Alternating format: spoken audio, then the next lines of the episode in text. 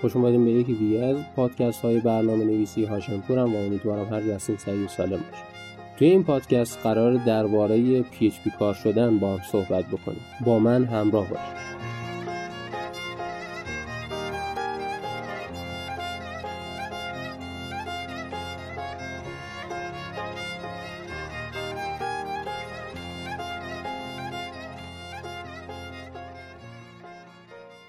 توی جلسات قبل، توی پادکست های قبلی من درباره این که پی اچ پی چیه، تاریخچش چیه، یه توضیح کلی دادم. میتونین از توی حالا کانال یا هر اپلیکیشن و هر پلتفرم دیگه‌ای که دارین این پادکست رو گوش میدین، با اون پادکست هم دسترسی داشته باشین. اما توی این پادکست قراره درباره نقشه راه پی اچ پی کار شدن صحبت بکنیم. اما یه توضیح قبلش بدم.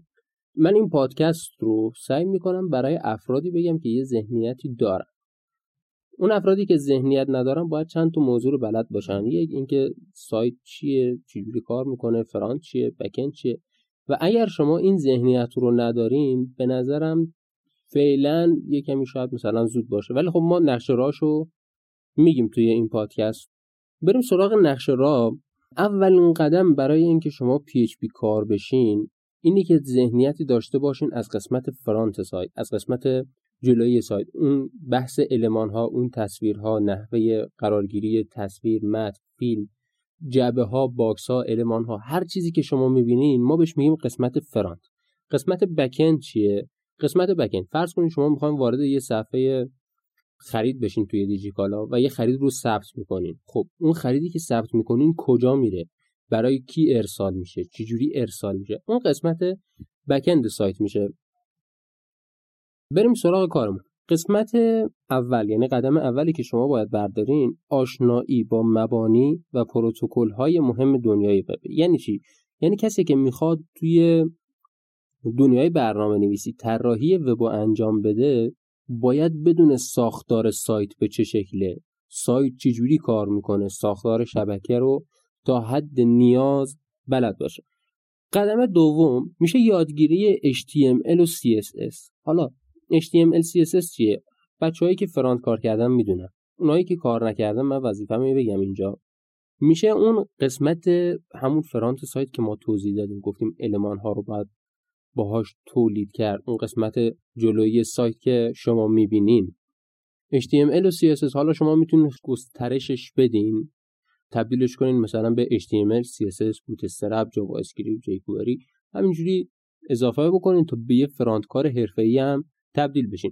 نکته‌ای که هست، بچه‌هایی که قسمت فرانت رو کاملا حرفه‌ای شدنه، خیلی کارشون نسبت به افرادی که تازه وارد دنیای برنامه‌نویسی شدن راحت‌تره. به خاطر چی؟ به خاطر اینکه اینها چندین ساله دارن این کار رو تکرار می‌کنن، ملکه ذهنشون شده، خیلی حرفه‌ای‌ترن و وقتی بخوان بک‌اند رو بزنن خیلی راحت‌تر میتونن این کار رو انجام بدن. قدم سوم میشه آشنایی با قدم سوم میشه یادگیری قواعد و مبانی زبان برنامه‌نویسی پی اچ پی.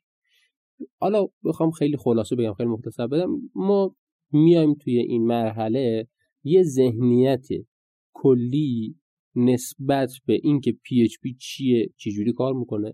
حالا توی دنیای برنامه‌نویسی میگن آشنایی با سینتکس.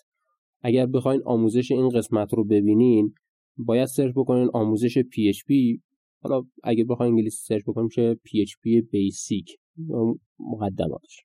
قسمت بعدی، وقتی شما یاد گرفتین که پی اچ پی چیه، مثلا چهار تا برنامه کوچیک رو تونستین باهاش بنویسین، اون موقع میریم سراغ قدم بعدی که میشه قدم پنجم، قدم چهارم. البته قدم چهارم قدم چهارم ما اینه که شما یه ذهنیتی از مفاهیم پایگاه داده داشته باشین. یعنی چی؟ وقتی به شما گفتن اس کیو ال چیه و بتونین میتونین باهاش کار بکنین، شما هیچ ترسی نداشته باشین، راحت بگین آره هیچ مشکلی نیست، ما میتونیم با حالا پایگاه‌های داده متفاوت کار بکنیم، یعنی مای اس کیو ال، مونگودی‌بی و غیره، هر چیزی که باشه.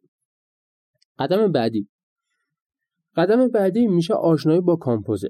کامپوزر چیه؟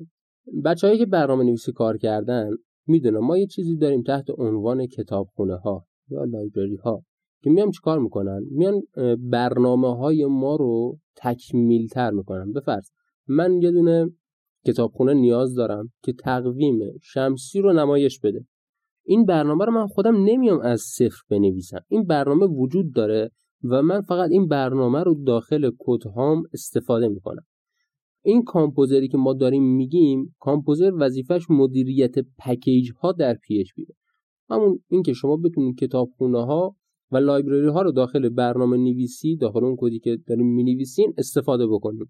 قدم بعدی میشه یک سطح بالاتر از اون قدم بیسیکی که گفتیم، این که شما بیاین مباحث شیگرایی رو یاد بگیرین که میشه مباحث پیشرفته پی اچ پی. یه توضیح اینجا نیاز هست بهتون بگم، اینه که وقتی بخوایم وارد بازار کار بشین، همه پروژه با شیگرایی هم و کسی که شیگرایی بلد نیست قطعاً هیچ پروژه‌ای گیرش نمیاد. پس باید مبحث شیگرایی رو هم یاد بگیریم. قسمت بعدیش، حالا این بعضیا زیاد روش مانور نمیدن توی نقشه راه‌ها، ولی یکی از مهمترین کارهاست. این که شما وقتی شیگرایی رو یاد گرفتین، باید بیاین یاد بگیرین که این کدهایی رو که می‌نویسین امن سازی بکنین، بیاین بهبود بدین به سرعتش، به عملکردش، به نحوه ساختارش.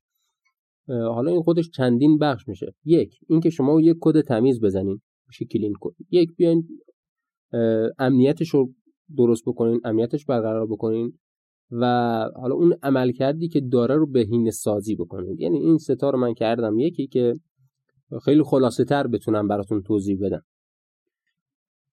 قدم بعدی اینه که شما بیاین با ای پی آی ها در پی اچ پی کار بکنید. خب یعنی چی؟ این که شما خودتون هم بتونین ای پی آی ها رو بسازین، هم بتونین از ای پی آی ها در برنامه نویسی استفاده بکنید. حالا اونایی که نمیدونن ای پی آی چیه، ای پی آی اینه که شما میتونین کدتون رو، مثلا اون برنامه‌ای که نوشتین رو در اختیار دیگران قرار بدین تا از اون برنامه استفاده بکنن، یا اینکه از برنامه دیگران استفاده کنید. به فرض سازمان آب و هواشناسی رو در نظر داشته باشین، مثلا اون یه قطعه کد به شما میده که اگر اونو داخل برنامه‌تون قرار بدین، مثلا هر روز داخل سایت آب و هوا رو بهتون نمایش میده. این میشه مثلا یه نوع ای پی آی. حالا اینو هم شما باید بسازین، هم بتونین ازش استفاده بکنید. قدم بعدی، بیاین تست نویسی رو انجام بدین. تست نویسی یعنی چی؟ یعنی اینکه من یه برنامه رو می‌نویسم، برای اینکه از عملکردش مطمئن بشم یه دونه برنامه هست به اسم تست نویسی. حالا ساختار کد ممکنه باشه، اپلیکیشن هایی که این کار رو انجام میدن یا هر چیز دیگه، میاد این کدی که من نوشتم رو تست میکنه، ببین آقا مشکل داره، خطایی میخوره، اگر باگی وجود داشته باشه برطرف بکنیم و باعث میشه که کد من یک ساختار خیلی خیلی بهتر پیدا بکنه، باگ‌هاش کمتر میشه، تمیزتر نوشته میشه و غیره. آخرین مرحله‌ای که باید انجام بدین اینه که شما بیان با ساختار ام وی سی آشنا بشین. حالا وقتی ام وی سی رو یاد گرفتین، اونجا توضیحاتش بهتون میگه، چون من یه دونه پادکست توی کانال گذاشتم درباره ساختار ام وی سی، توضیحشون دیگه اینجا نمیگم. نکته‌ای که هست، اگر دوست داریم وارد بازار کار بشین، نکته‌ای که باید بهتون بگم اینه که پی اچ پی، پی اچ پی خام شاید پروژه های زیادی نصیبش نشه اگر پی اچ پی خام فقط بلد باشین. پس باید سعی بکنین یه دونه فریم ورک یاد بگیرین. اگر بخوام پیشنهاد بدم که فریم ورک یاد بگیرین، اون سابقه کاری من، اون چیزی که من حالا هم خودم تجربه کردم، هم از اساتید شنیدم، افرادی که دورم بودن، افرادی که باهاشون کار میکردم، پیشنهادشون این بود که لاراول رو یاد بگیرین. چرا؟ چون در ایران بیشترین بازار کار رو برای پی اچ پی کارها داره. یه مرور خیلی خیلی کوتاه بکنیم، ببینیم چی کار کردیم، چی گفتیم. اومدیم گفتیم که میخوایم درباره نقشه راه پی اچ پی صحبت کنیم. گفتیم قدم اول اینه که با پروتکل‌های دنیای وب آشنا باشیم، بدونیم وبسایت چجوری کار میکنه، شبکه بلد باشیم. قدم دوم گفتیم بیایم اچ تی ام ال و سی اس اس یاد بگیریم. حالا بچهای فرانت میدونن، میتونن بیشتر گسترشش بدیم، درکتون از فرانت کاملتر بشه. قدم بعدی اومدیم گفتیم که میتونین شروع بکنین یادگیری قواعد زبان برنامه‌نویسی پی اچ پی رو یا همون پی اچ پی بیسیک رو، بعد بیاین مفاهیم پایگاه داده رو یاد بگیرین و سعی بکنیم این پایگاه داده انواع پایگاه داده باشه و متکی مثلا به یک پایگاه داده نباشه، مثلا ساختارشون تقریبا یک چیزه، چندان فرق نمیکنه. خب اینکه مثلا الان به شما گفتن مای اسکیوال، شما نگید من فقط مای اسکیوال بلدم دیگه، مثلا بقیه بقیه دیتابیس ها رو یا پایگاه داده رو بلد نیستم کار بکنم.